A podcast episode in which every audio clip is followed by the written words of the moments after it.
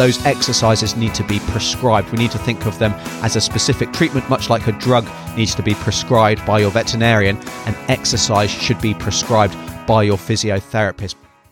It's important not to underestimate the importance that physiotherapy can play in our pets. After all, if we have an injury, if we hurt our joint, if we strain a muscle, often the first step is to consult a physiotherapist before we see our doctor if things aren't getting better or if our physio advises it. So, why should physiotherapy play any less of a role in our pets?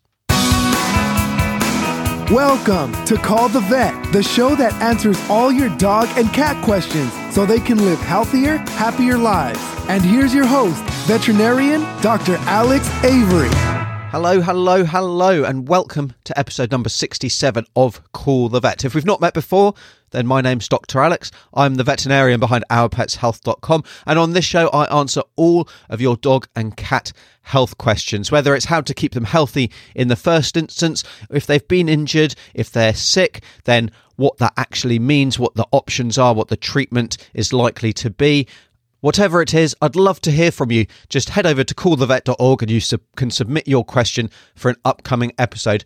But before we get into today's show, I just wanted to kind of paint a little picture of what it's like here um, at Call the Vet, Our Pets Health HQ it's freezing cold. We're kind of well into the middle of winter here. I'm in New Zealand, so yeah, probably the other side of the world from most of you who are listening to this. Uh, I'm wearing a ridiculous beanie hat. I've got a very thick, woolly jumper on uh, actually that I picked up many years ago in Morocco when we were up in the high Atlas Mountains and it was freezing then as well and we hadn't kind of packed accordingly because we were planning on deserts and beaches and, and that kind of thing where it was baking hot.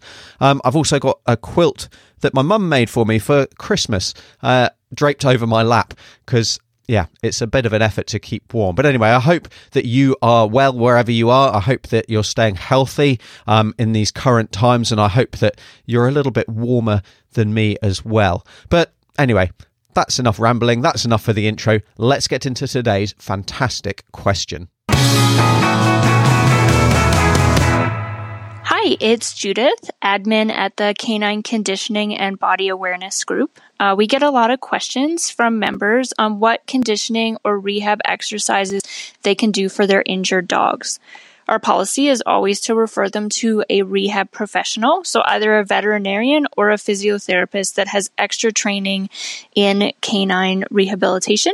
I'm wondering if you could address the risks associated with a DIY plan and why it is necessary for injured dogs to seek treatment under the guidance of a qualified professional.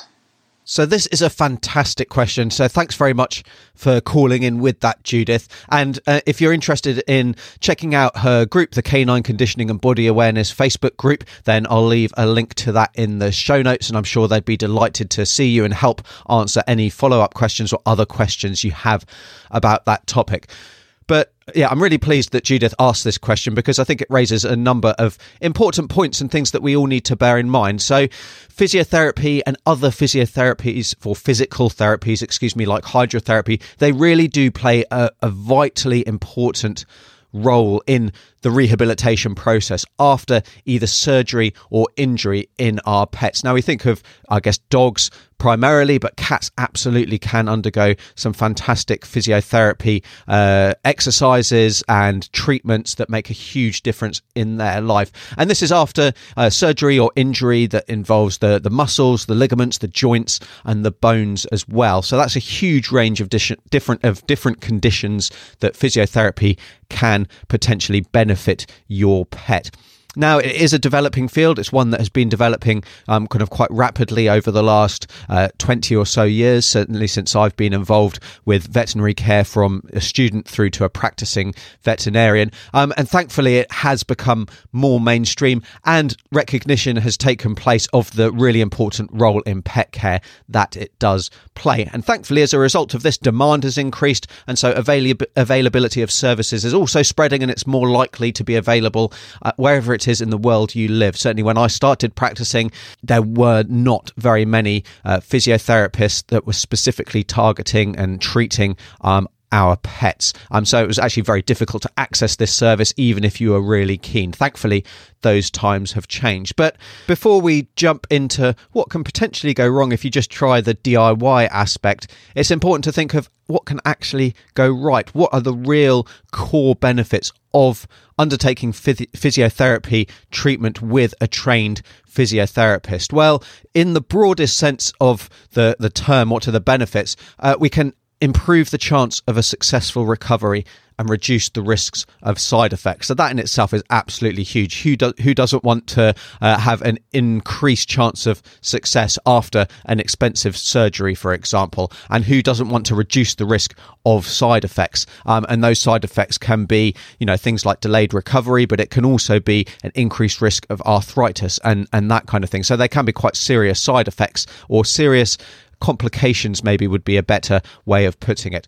Um, physiotherapy also absolutely speeds up recovery. So, uh, again, after a muscular injury, it might be that things would improve by themselves with rest and uh, pain killing anti inflammatory medication, which is, I guess, our traditional, more traditional route of dealing with uh, muscular injuries, for example. But actually, if we add physiotherapy to the mix, then the speed of your pet's recovery is going to be massively increased and as a result, we're going to get a, a much better quality of life for your pet uh, and a reduced pain that they're going through. So, not only are they going to be in pain or uncomfortable for a shorter period of time, although hopefully we'll be controlling that with anti inflammatories and additional pain killing medication, but their comfort levels are also likely to be much better if they're undertaking physiotherapy. And then another thing that's really going to help, uh, the physiotherapy is really going to help with, is to maintain muscle mass. So, one of the big problems that we get after a any kind of uh, injury or again surgery, so a fracture repair, um, a cruciate ligament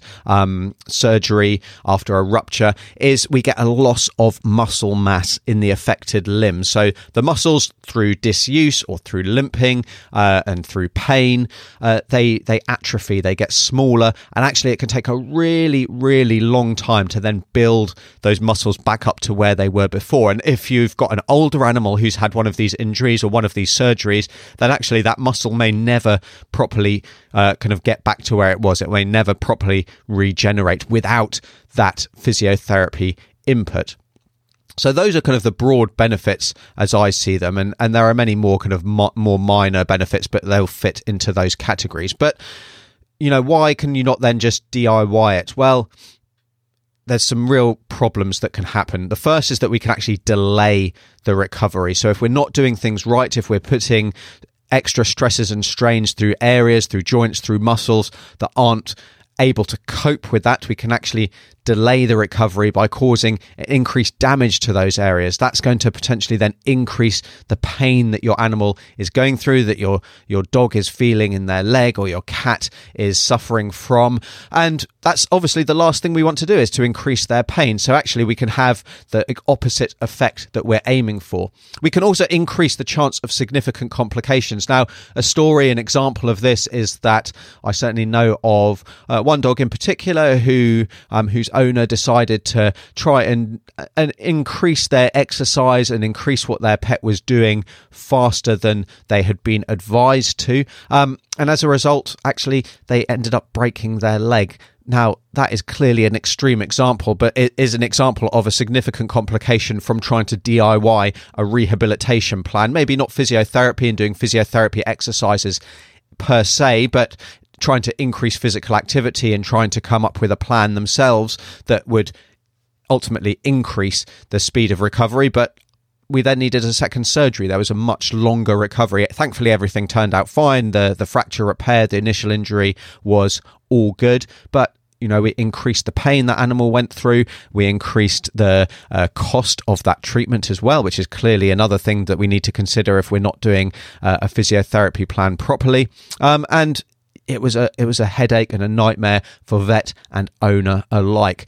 And then lastly, if a physiotherapy plan is not done properly, it can actually cause permanent damage and lifelong problems. So, if we've got joint damage, for example, uh, and we're doing things wrong, then it may be that we exacerbate that and we cause more damage, and that leads to a more rapid onset of arthritis, which can have a significant impact on a pet's well being, on their quality of life, and actually it can impact how long they're with us because severe arthritis is absolutely a fatal condition and results in euthanasia of otherwise healthy older animals every single day. And I think the desire to come up with a DIY physiotherapy program, you know, that comes from a good place. We recognize that physiotherapy is important, but we don't necessarily recognize some of those potential dangers and damaging effects that not doing things properly can cause.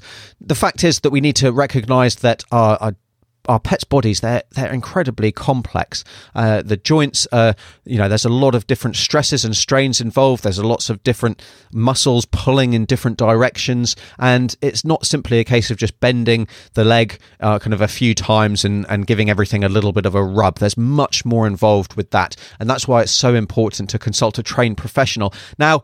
I actually would definitely not include myself in this because most vets don't have the knowledge to provide a full physio and rehab service. Extra training is definitely needed. For those that are interested, then there are different training courses that you can go on. Some of those re- will result in qualifications. You know, it might be that your vet doesn't have a particular qualification, but they're able to provide a certain level of physiotherapy service. They may be able to have a, a good knowledge on tackling certain conditions, but are not able to treat other conditions. There are trained vet nurses and trained um, veterinary technicians out there who uh, do a fantastic job of rehabilitating our patients. They've got specific physiotherapy qualifications. There are also trained human physiotherapists, and I certainly um, a lot of the physiotherapists that I've come across have initially started off down the human track, and then they've switched and trained specifically in dog and cat physiotherapy um, and rehabilitation. There's also trained animal physiotherapists. So they've that's all they've done. That's all they've trained up to do, and they uh, are highly trained in, in that role. So I don't think we can underestimate the importance that good training has, and we shouldn't underestimate the complexity of the body systems that they're dealing with to come up with solutions that are appropriate for your pet depending on the injury that they're going through. And the way the system tends to work in the, the veterinary field is that um, your physiotherapist will work very closely with your veterinarian. There'll be a referral process unless it's all being managed in house. So uh, your physiotherapist is likely to um, request the, the notes from uh, the, the clinical notes from your veterinarian so they're aware of the surgery. It may be that there's a telephone conversation that's had as well. Then there'll be an initial consultation and a, a plan will be formulated with your physiotherapist. Now, very often in the early kind of in the early stages, that initial consult- consultation is a reasonably long one because they need to meet you, they need to meet your dog, and the plan is going to be highly tailored to your pet because every individual is going to be able to do different exercises. They're going to have different levels of training, different tolerances to do certain things. And it may be that they can, for example, if you're used to doing agility, it may be that your dog is able to do more advanced uh, exercises uh, sooner than for a dog who's kind of never done any level of training before because we're getting dogs to to um, kind of step over uh, rails um, kind of trotting poles uh, balance boards. These can all be exercises where actually we have to train our pet to do them in the first place before they can then get the benefit that they provide.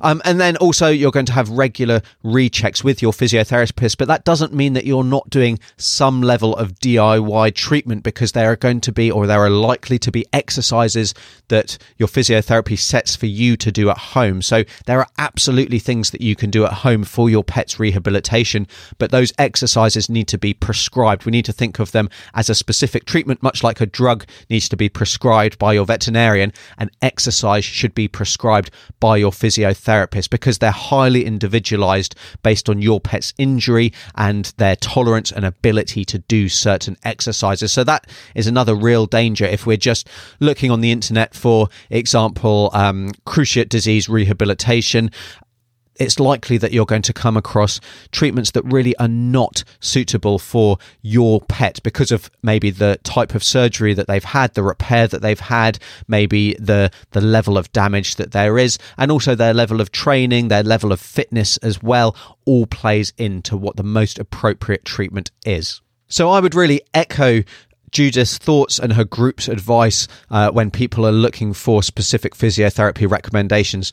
Get in touch with a physiotherapist in your area. You're going to be able to find them on Google, but also talk to your vet as well, because it may be that they work very closely with a particular physiotherapist who they rate highly and they have a really good working relationship because it's all part of of teamwork really we're a, a, pet health team and that doesn't just include your veterinarian it includes your veterinarian their nurses and technicians their support staff but also other treatment professionals, so our physiotherapists, our hydrotherapists, um, all that kind of thing. We're all one big team and we're all aiming for a successful outcome for your pet. So talk to your veterinarian um, or talk to your local physiotherapist about what the most appropriate kind of plan is, treatment strategy is going forward. And I'm sure you'll get the best advice and have the best chance of a successful outcome.